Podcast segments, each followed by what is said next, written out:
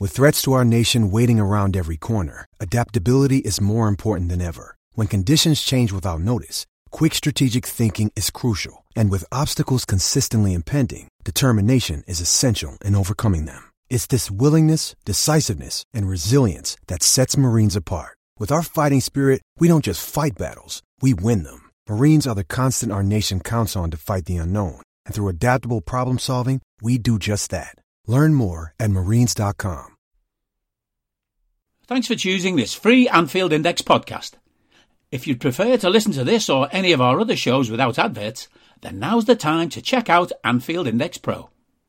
With AI Pro, you can supercharge your entire listening experience. You'll not only get all of our podcasts without the ads, but you'll have them far faster with our quick publish feature available exclusively for subscribers. AI Pro also puts you in the heart of our sound studio with an option to listen to many of our shows live and interact with the podcasters in real time as the shows are recording. Upgrading couldn't be easier. AI Pro is available on all popular podcast platforms, and we have our own apps for Apple and Android. Just head on over to AnfieldIndexPro.com and get started today. Hello and welcome to the Anfield Index Pro Mindfield podcast, your sports psychology podcast where myself and Andrew sit down and we have a wee chat about all things football on the mind and LFC. Andrew, how are things going with you over in the US of A? Not too bad, but I thought you were going to say the podcast where we sit down and have a little cry. That's all that's left. you know, tears. If we were recording this podcast two days ago, we'd be fine. We'd be a bit more cheery, but we're recording this two days after the Real Madrid first leg. You know, this team is exceptional at finding new ways to be frustrating and disappointing. Absolutely, absolutely. And I, today, what we're going to talk about is, uh, I suppose, in some ways, it's momentum, really, and how you build up momentum, but how fragile momentum and confidence can actually be. And people will talk a lot about how at different points in the season, okay, now we're okay. Now we're good to go. Now we're on track. but I think this is where, you know, aligning with, say, the Under Pressure podcast, we can get a bit of a, a deeper dive into actually that confidence and momentum that the, the team were building up was built on a bit of a, as you're experiencing right now, an icy and kind of fragile foundation. Um, and what we experienced was the ice cracked underneath us on, on Tuesday night. To, I suppose, give the listener some context. What is momentum and what is important about it when it comes to sports psychology? Yeah. So momentum, I think, is one of the sports psycho like those the psychology words that's used in sport mm-hmm. a lot. That is not super well defined within sports psychology itself, and like not really well established. And so, like, there's a lot of people who will sort of argue like, "Oh, momentum is sort of a fallacy," and um, you know, but then at the same time, like you listen to players, you listen to coaches, like they'll talk about it, right? Like it's an experience they notice. And so, you know, you, the way that I interpret that and the way I, like I think about it is that, um, momentum is like a subjective and emotional experience that comes from your interpretation of the events that are going on. Right. And, um, basically the way you feel, do I feel like we're making progress? Do I feel like we're being disappointing and you know the emotions that come with this like sadness versus confidence is like kind of a, a feeling or whatever like it's about that interpretation. So um there is sort of like the the downward spiral and like the upward spiral kinds of things that come with momentum is like how do your interpretations and emotional reactions to the situations in front of you either help you be more confident and foreground things that are going to help you succeed more or be disappointed and maybe foreground things that are going to undermine your chances of success. And so like when I talk about foreground, what I mean is like what we pay attention to at a given time is often shaped by our broader perspectives on things. And so like often the example I'll use with clients, right, is like if you are hungry at a given time, like, and that's kind of a need in the background or something that you know is going on, you might be more likely to notice different food that other people are eating or places to eat. You might be more likely to think about what am I having for dinner or, you know, notice your stomach growling. Like all of this information that's going on, um, is the forefront in your brain. It's foregrounded. Other things move to the background. Once you eat, a lot of those things are backgrounded. You're not thinking as much about what am I going to have for dinner or my next meal or whatever, you know, like it's, information sometimes comes forward and sometimes goes backwards, kind of based on a couple of different things wants, needs, context, uh, goals at a given time. So, momentum, like in the way it plays out, is about how do your interpretations cause you to foreground and background certain things. How, like that includes identity. That includes just like what I'm feeling at a given moment too, because feelings often have a lot to do with what we want and what we need and wants and needs, just like the food example, have a lot to do with what we foreground and background. So, um, let's use the Liverpool example or some Liverpool examples, right? Um, so maybe people can track with this their own experience of we win against Newcastle this weekend and we're feeling pretty good about that and the things that we take from that game because we won, even though we didn't really look that good against 10 men, a lot of what we foreground are like, okay, there's some good things to build on. Gakpo scores, Nunez scores, like, you know, we got our guys firing here. There's moments that we looked really good in transition, moments where we looked really good in the press. Like, you know, we start looking at the table and rather than being like, oh, like we're never going to make it. It's like, oh, well, what do we actually have to do in order to get to fourth, right? And so it's like the things that jump into your attention are sort of these optimistic things, these closing the gap related things, the things that we're good at, the things we had success with. Maybe you start imagining what can this team look like? You start thinking about, you know, what if we, whatever, right? So it's maybe people have this experience, they foreground. All of a sudden, a couple things go our way. It feels good. The information that comes to mind is stuff that's maybe likely to push us forward.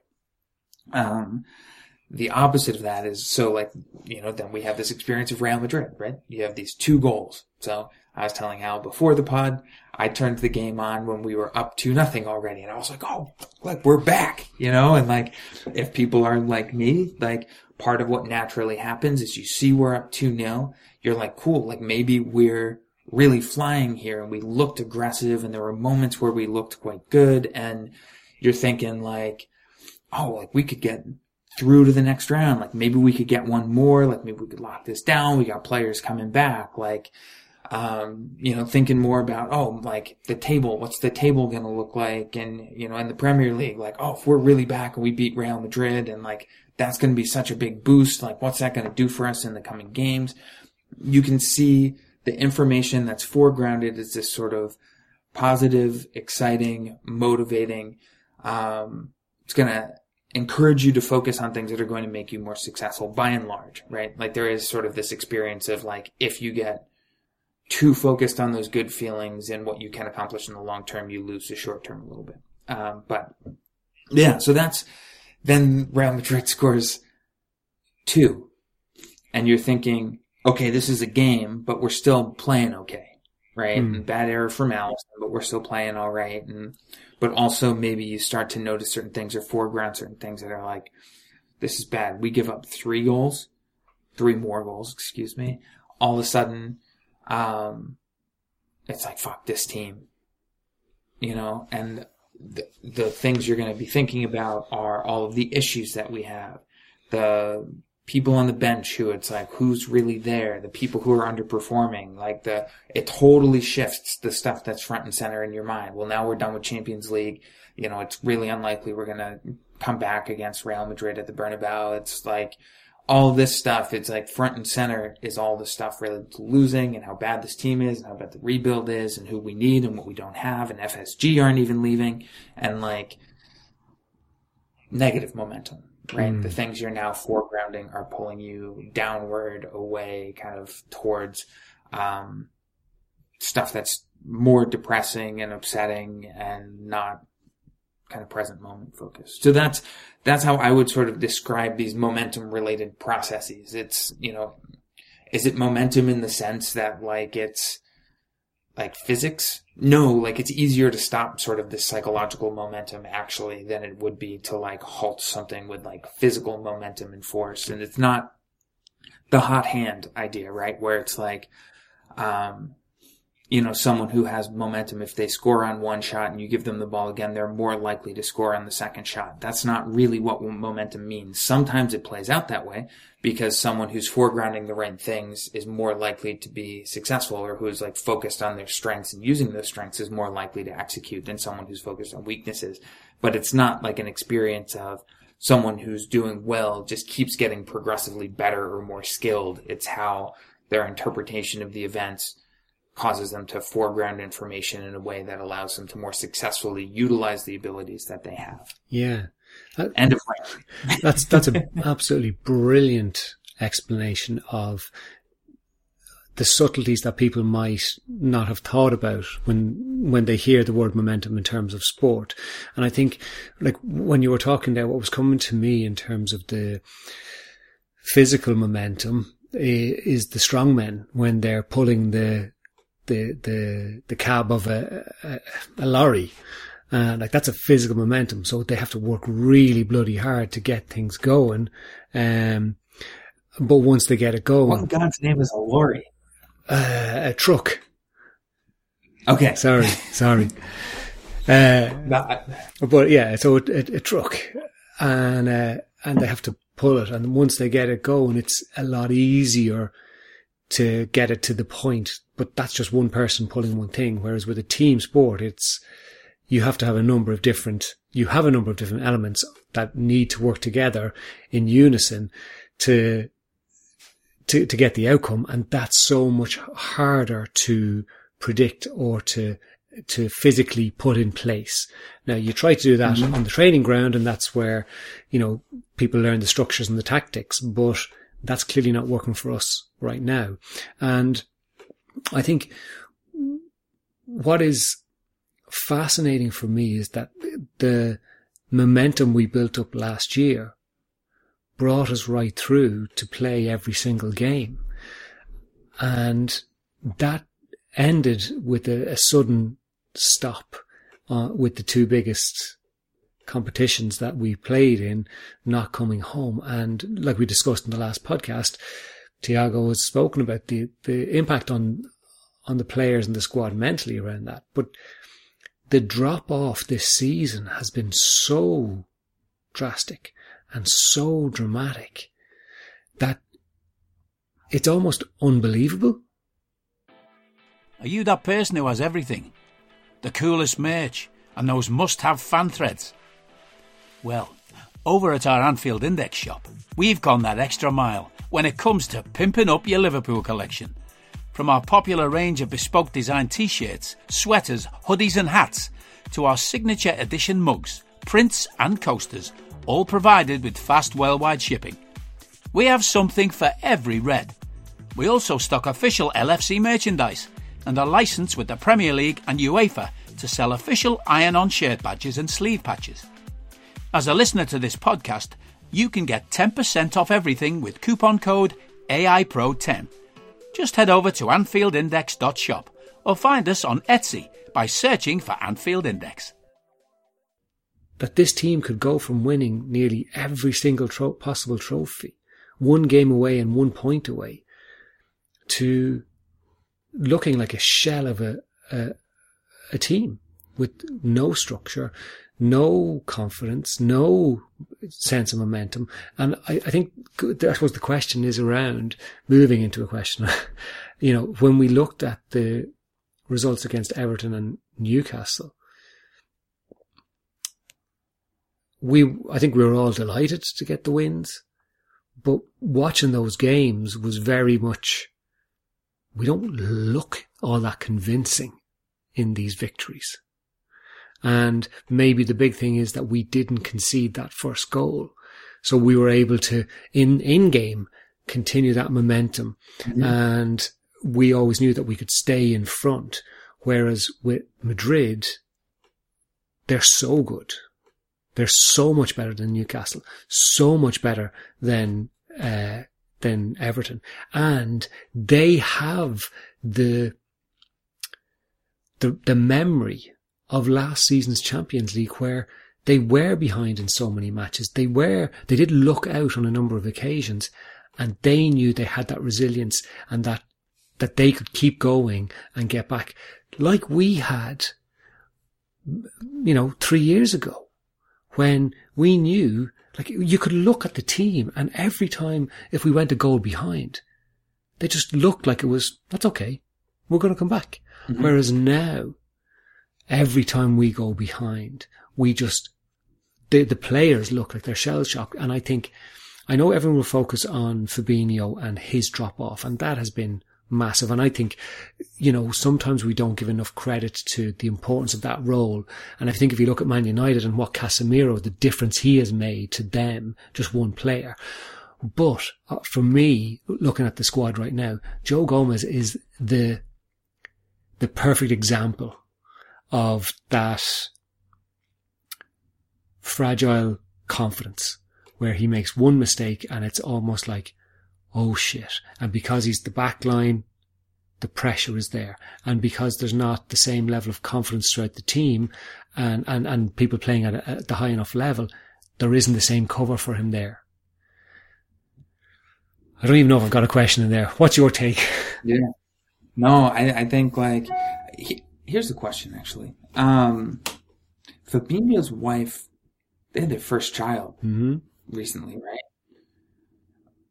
I've always thought about that as like a significant drop off thing. Like I know a lot of players cope with it really well, but that could also be like soup, like, like if he's not sleeping the same, that's a huge life change. Mm. And like, I, I think that's one of those human things like we don't maybe always consider enough with some of these like young guys who are becoming fathers for the first time or have, like having a second. Like that's a lot of adjustment there and a lot of life change. And, um, you know, you never know how everyone at home is coping with that too. Yeah. And like how that is the whole family. And, you know, obviously, you know, they have the means to afford some additional hands and support that maybe a lot of people don't. But I think regardless, it's still a tough thing. And I, you know, I haven't seen that anywhere as people, like when everyone's like, well, what has happened to Fabinho? It's like, well, dude had a kid. like yeah. it's, that's a, that wouldn't surprise me. Not to over speculate about how things are behind the scenes, but like I thought about that the other day. It's like, yeah, it's tough. Yeah, and you know, I, I, think that corresponded almost with the start of the season exactly. Yeah, I think so too. And I remember having the same thoughts when Andy Robertson um, got time off to because his partner was having a child, and he wasn't the same coming back. And like I think this is a really important topic that you've brought up because these guys, and we say it all the time, are human beings. They can't just switch on and off their emotions. And anyone who's been a, a, you know, a parent who's had a child, like that first six to eight weeks, that first year can be really, really draining. That first few years can be really draining, mm-hmm. and it can ha- it can put a real strain on your relationship.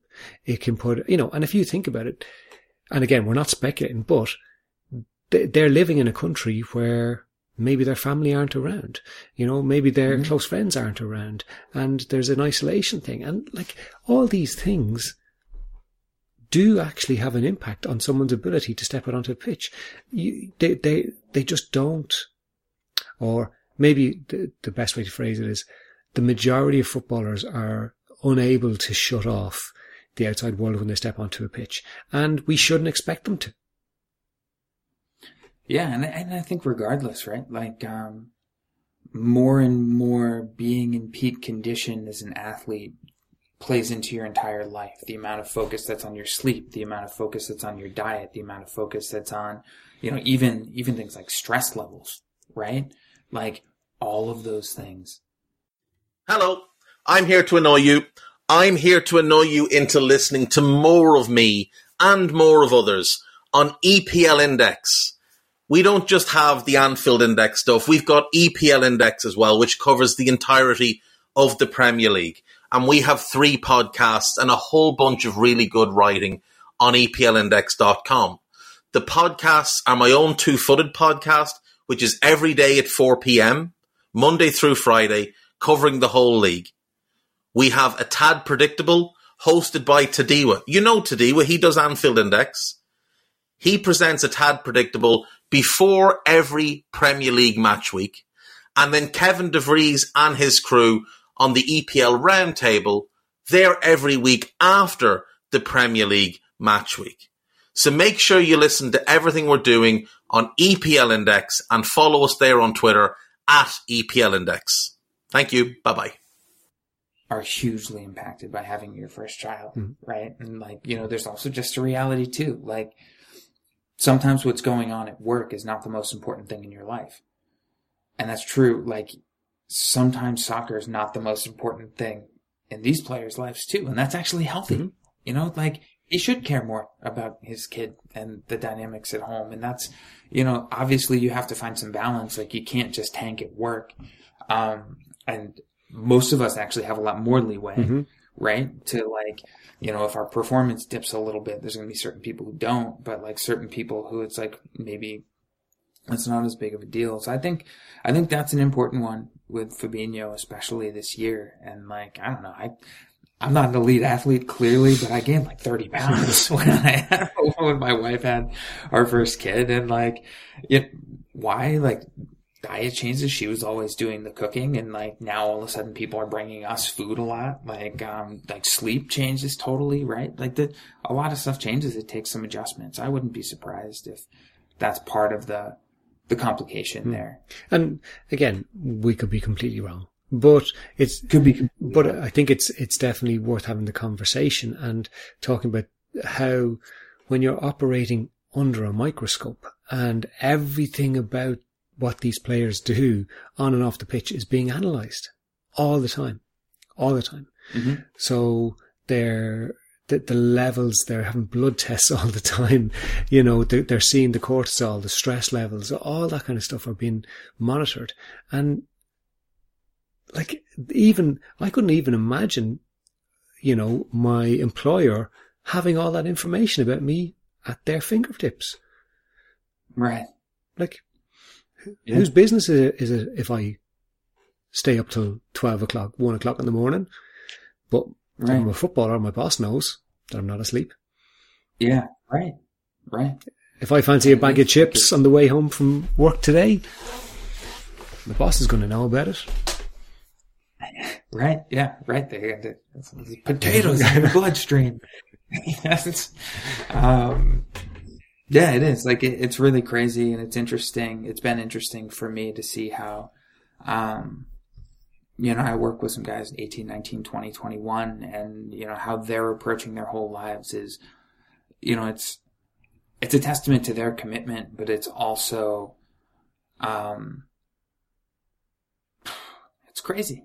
You know, it's really crazy. And, you know, the, the groups that I work with by and large don't have the kind of testing and blood testing mm. and stuff that, um, Liverpool would be doing. But, um, you know, it takes, being that regimented takes a pretty substantial amount of mental effort and energy. And, um, it's hard to undersell that too. And I, I, mean, like, look, like all this stuff was true going along. I really just wanted to ask about Fabinho because I've been thinking about it recently. I don't think that like, this balance has a lot to do with our overall team, except that with him being such a pivotal role and position, um,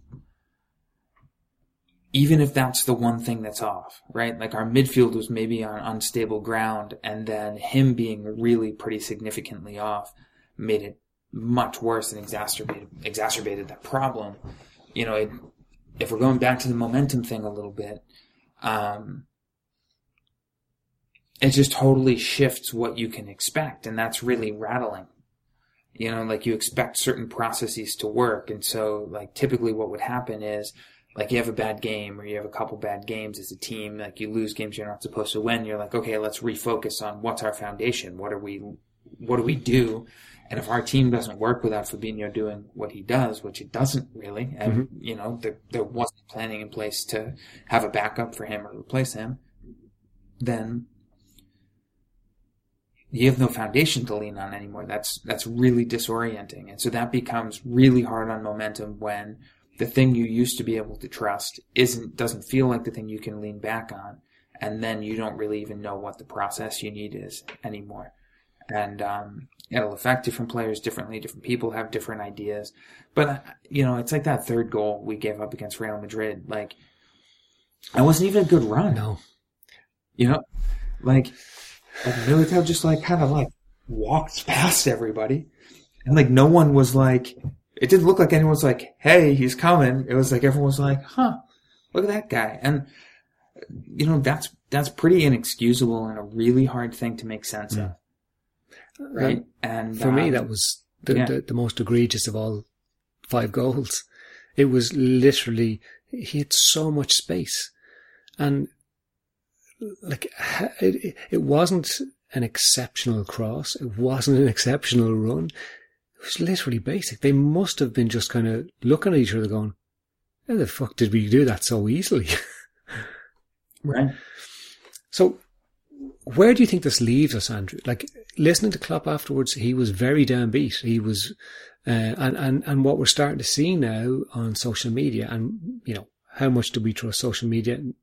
But rumblings that his job is under threat, that he he he could be for the chop.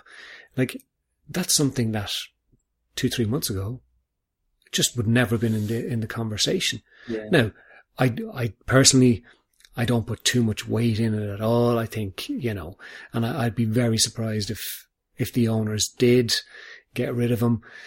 But there's questions there and, and in the background, things, you know, there, there's, there's momentum in terms of people negatively leaving the club. hmm I, you know, I think, um, God, I hope they don't get rid of Klopp. Yeah, I just, I really hope they don't. I don't think that's where we are. I don't think he's easily replaced by any stretch of the imagination. And like, I don't, you know, by and large, I don't think this is like his fault. Like, I don't know that he's done a lot wrong. And I also, like, the sports psychology side of me really appreciates how he's handling this right now, which is like, really being focused on what are these moments we can build from. And like, I didn't watch his post Madrid press conference, but, um, you know, I, I saw like a line from it, which is like, there's things on, there's things to take from that game. That's true. Even if that's 20 or 30 minutes, that's, that's how you build momentum. And that's how you build a new process is you pay attention to what are the things we're doing well. And that becomes the thing you then lean on when things are not going well.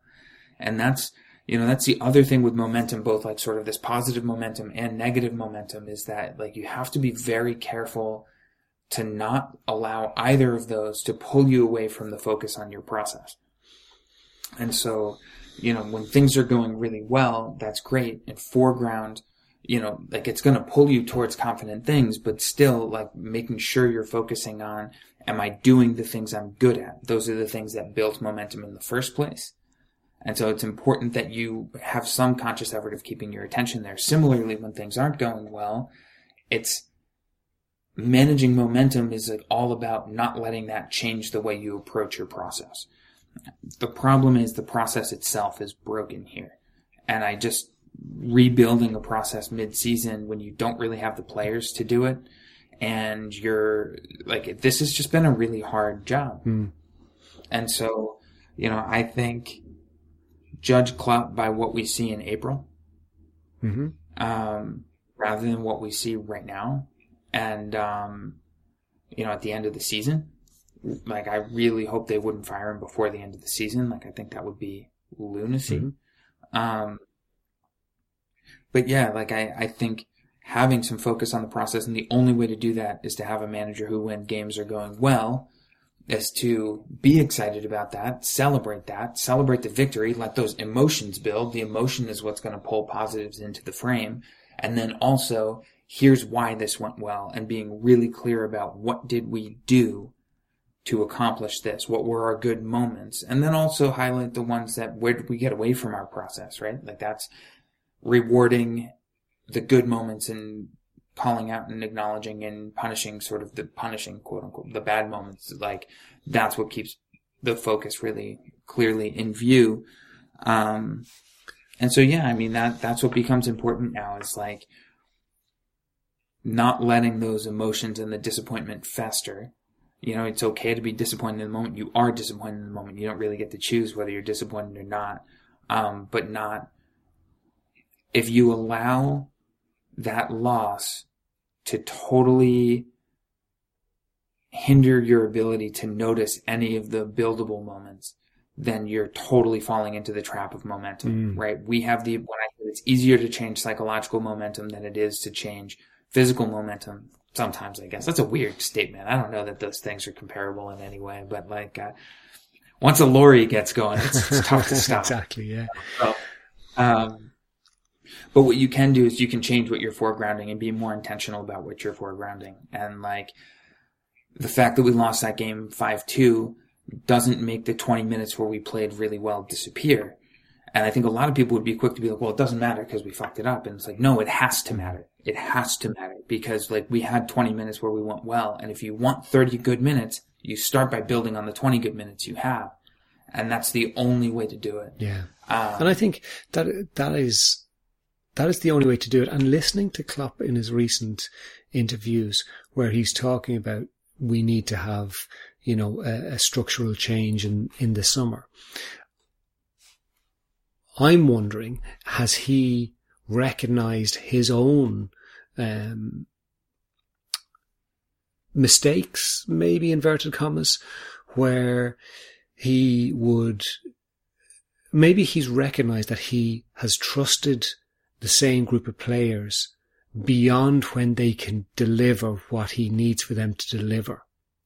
And that's where he now is saying we need to look at things because if you look at his substitutions on Tuesday night, like, yeah, okay, Nunez and Gakpo were quiet in the second half, but Jota and Firmino didn't come on and play well uh, at at uh, at Newcastle particularly, and that wasn't where our challenge was. Our challenge was in midfield, and then when he did make a change in midfield, he's bringing on James Milner, and again, like I think, sorry, I don't think my, thought process goes to is he in that um, fight or flight response mode of break glass, just stick with what I trust, which is James Milner, which is Jordan Henderson, which is Fabinho, and oh yeah, this new guy who you know who's actually playing pretty well, way better than I expected him to play.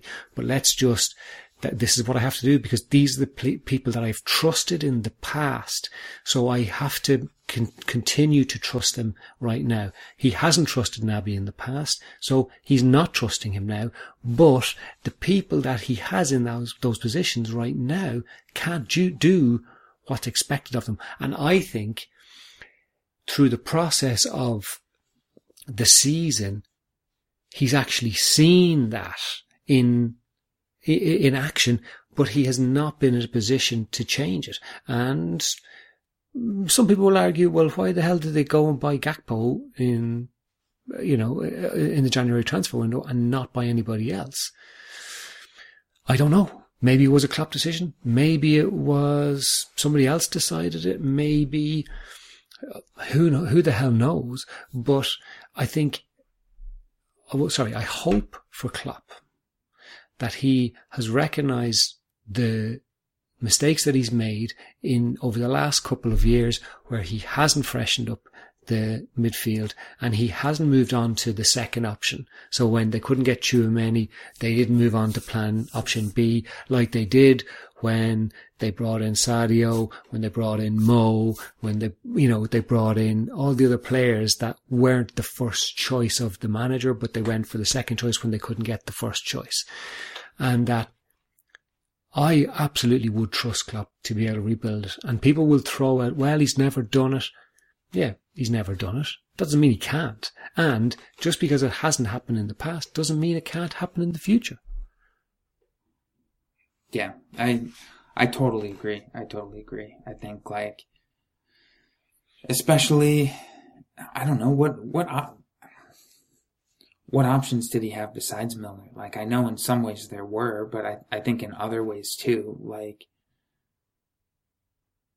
I don't know. I guess that's not who I would have thrown on if I was throwing people on, but um, I, I I'm interested to see how much he's learned in terms of not trusting the the usual suspects.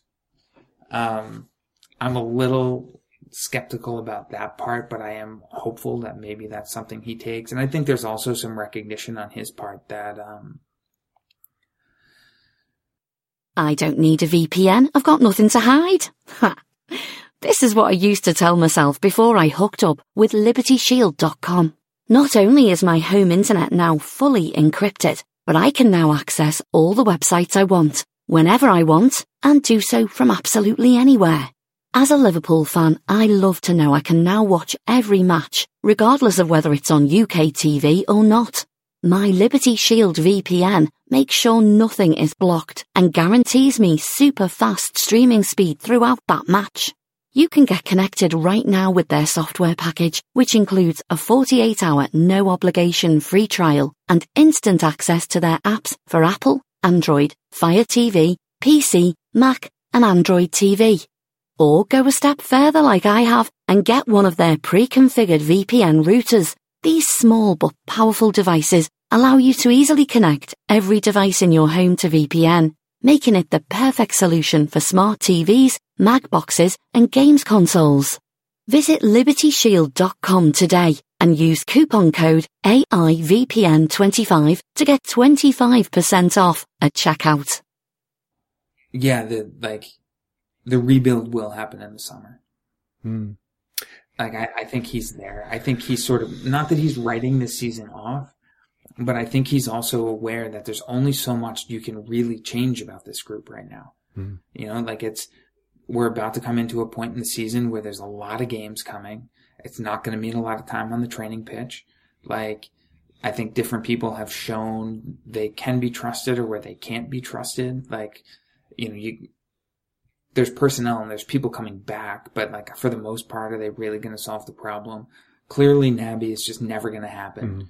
And so like, I- think, I think there's some recognition there on his part that, um, the best you can do for this season is to focus on building on the strengths and trying to get some momentum going and just like keeping, continuing to fight that and continuing to stick with that. Um, you know, and then big changes will happen in the summer. And I think for a lot of us, we'd love to see some sort of big changes now or some different lineup or some different idea or some different thing. But I, I think, um, you know, sometimes that's the biggest mistake you can make. Sometimes like it, sometimes it can be helpful, but sometimes it can be a really huge mistake. And I think we actually saw that at the start of the year, that switch to the 4-4-2, it worked a little bit, but having these kind of different formations and situations, like did that ultimately make us better? And so I think Klopp often is someone who's like, stick with the thing we've practiced and make it work. I think he has the experience too to understand like, it's just like for people, there's bad years. You know, and there's parts of that that are within your control, and there's sometimes where it's like you're getting unlucky and bad things are happening, people are getting injured, and this isn't working the way you thought it would. And like, you know, with those things, patience is so important and not getting too down on yourself and not totally changing what you're doing. And, um, that's another really big thing with momentum is like the results, even when you're not at your best, right? Like the results aren't always an indicator of things you need to change or that a total overhaul is needed. And, um, you know, sometimes it's about enduring bad spells and holding on to the trust that you have in yourself and a belief in some sort of process because at some point the clouds are going to break a little bit and you're going to have some space, like things will start clicking and you can build on that. But that endurance isn't always easy. And, um, like staying, steady in those moments isn't always easy. And I think especially in sport where you've got, you know, you're losing and people are losing and fans are upset and people are upset and, you know, like it's, there's a feeling I think that you should always have a solution, um, to winning. Like that we should always be able to win and so winning should always be the goal. But just the reality of sport is that you don't always win and, um, you know, not allowing that to totally undermine everything is important, which is also why I hope they don't get rid of Klopp Mm. because like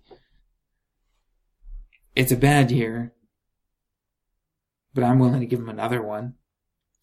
Yeah, and I, I think that's it. And like I probably discussed many times before, people will always in my my day to day work will talk about, you know, how do we build resilience in our children? As if it's a pill that they can take and then it's or it's if parents say, do this and don't do that and that'll build your resilience. Well, no, how we build resilience is by falling down and recognize that we can lift ourselves up and we don't need other people to do it for us. And I think when we talk about professional sport and you're talking about endurance, endurance doesn't come from things going well. Your ability to endure does not come from things going well. Unfortunately, we are not in a position to be a Man City where they can buy 100 million pound players every year and afford to not have them work out. And that's like, that's, that's just the way it is. So what we need to do is be able to endure this year so that we can then learn about, well, what are the things we need to change? What are the things we are good at? And I think we're starting to see shoots of positivity, especially with the front three. For me, it looks to me like they're starting to gel a bit better and understand their roles a bit more. Nunez is still a bit of a nutcase and, uh, you know, but he should have, He's always but he should have had a penalty. He was absolutely shoved in the back. Uh, and I think that might have been 2-2 or 3-2. Um, That was 2-2. yeah, and you know he should have released Gakpo, who was in behind, but he is still making those runs, and he, he like I, I'm seeing the shoots of those three working well together, and I do think it's Klopp has earned the right to come back with another group for the next two years. And the reason I say next two years is because not everybody they sign right now this summer is probably going to hit the ground running and get fully up to speed. Now they might, and it would be fantastic if they did, but they probably wouldn't. But I think he definitely deserves at least two years. And then, if we're still seeing James Milner being pulled out and trotted out, or Jordan Henderson still starting in the in this team, then we do need to ask the questions and start to say, well, mm, hold on a second, this isn't really.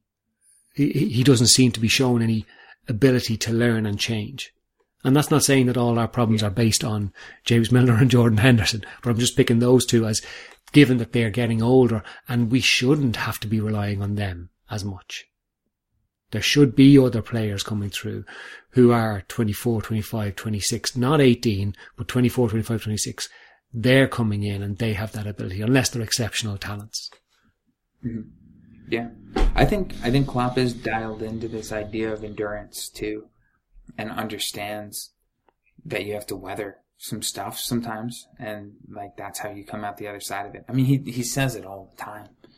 And um yeah, I think your your point about resilience there is also really important. It's like resilience and distress go together. Like um part of it is about being present with that distress and holding that distress and like just not letting that break you or undermine you. It's about not letting that sort of negative momentum come over or take over where as things start to go bad, you know, can you hold on to your process and, and trust in the things that are working?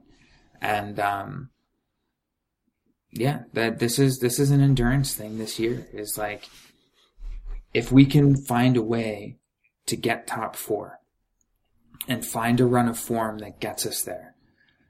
It will be a really impressive achievement because we've watched teams that have had a season like this totally fold. We're watching Chelsea sort of totally fold. Uh, we're watching, we watched Man United last year totally fold and collapse.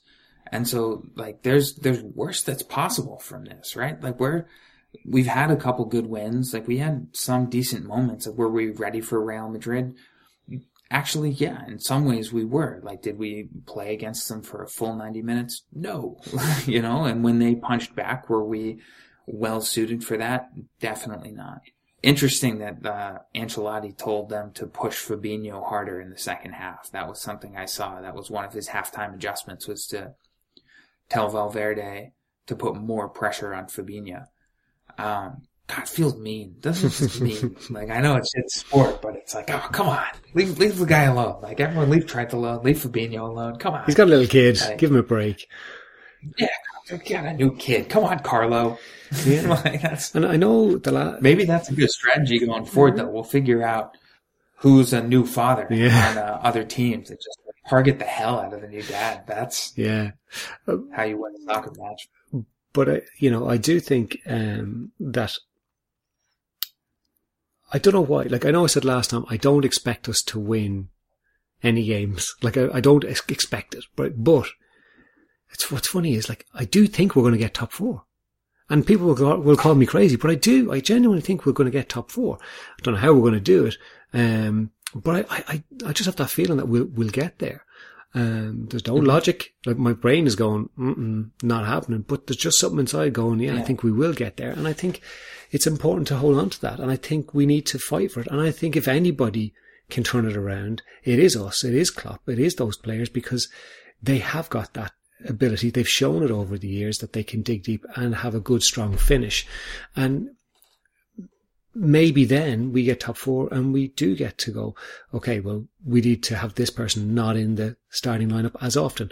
We have this new person that is better suited to what we need them to do. So let's go and get them and just pay the money. hmm And you know, I think it's important too, um, like not to not to forget, like we've had ugly seasons. You know, like Alisson headers that drag us into the top Mhm. four. Like, if this, what this is going to look like for us to get top four, like part of enduring is being comfortable with something less than what you would normally expect. Like that's part of getting through hard times. And, um, you know, I think if the expectation is we're going to suddenly turn into this team that's dominant and on top of people and like easily winning games and, you know, giving people no chance, like that's not what it's going to look like. And what's important about that is like it shifts expectations play such an important role in momentum, right? And so like if your expectation is that you're going to be perfect or you're going to be excellent and you're okay, it's hard to build momentum off of that because you've still fallen short of your goal. So it feels like a loss, even if you squeak by Crystal Palace, let's say 2-1 with a late winner. And it's important, I think, for us to recognize where we're at so we can build momentum off of the reality of our situation rather than the reality of our past. Mm-hmm. And like there were moments where we could expect ourselves to be world beaters. Hopefully there will be those moments again. But in the short term, like we gotta be, we gotta be fighters. And when the, like, and that's gonna look really different. That's gonna look like getting outplayed by a 10 man Newcastle, but holding on to the win, which like, are we proud of that? Like maybe not, but like, did we get the points? Yeah, great. Take them, you know? Um, and then hopefully there's, there's brighter days to come. Of course there is. There always is brighter days to come. It's the way it is. It's the way of the world, Andrew. Hopefully we're around for them, alive for them, not owned by Qataris for them. Absolutely, we will. I have full confidence. Well, Andrew, thank you so much for taking us through momentum today. Uh, I think it's been a really good conversation. I think it's really important to separate the, you know, the psychological momentum versus the physical momentum. And I hope people get uh, a better understanding of, of the nuances involved and all that. So thanks so much for your expertise. Thank you. Well, thanks, you know. We didn't, no tears actually. You know, we made it through 45 minutes with no tears. Yeah. So That's always a good day when there are no tears. build some momentum off that. Absolutely, absolutely. So, listeners, until next time, look after yourselves and we'll see you soon on the Mindfield podcast. We hope you enjoyed listening to this Anfield Index show. Please be sure to subscribe to our channel so future podcasts find their way to your device automatically. There's nothing quite like fan engagement, and we'd love to know what you think of anything discussed on this show. The best way to get in touch is over on our free Discord community, where both podcasters and listeners debate the hottest LFC topics 24 7. Sign up free now at AnfieldIndex.com forward slash Discord. You won't regret it. You can also follow us on Twitter at Anfield Index and find us on Facebook by searching for Anfield Index. Oh, and before you go, we'd love it if you could leave us a five star review on your favourite podcast app. It only takes a couple of seconds, and it means the world to the people who create these free shows. Sports Social Podcast Network.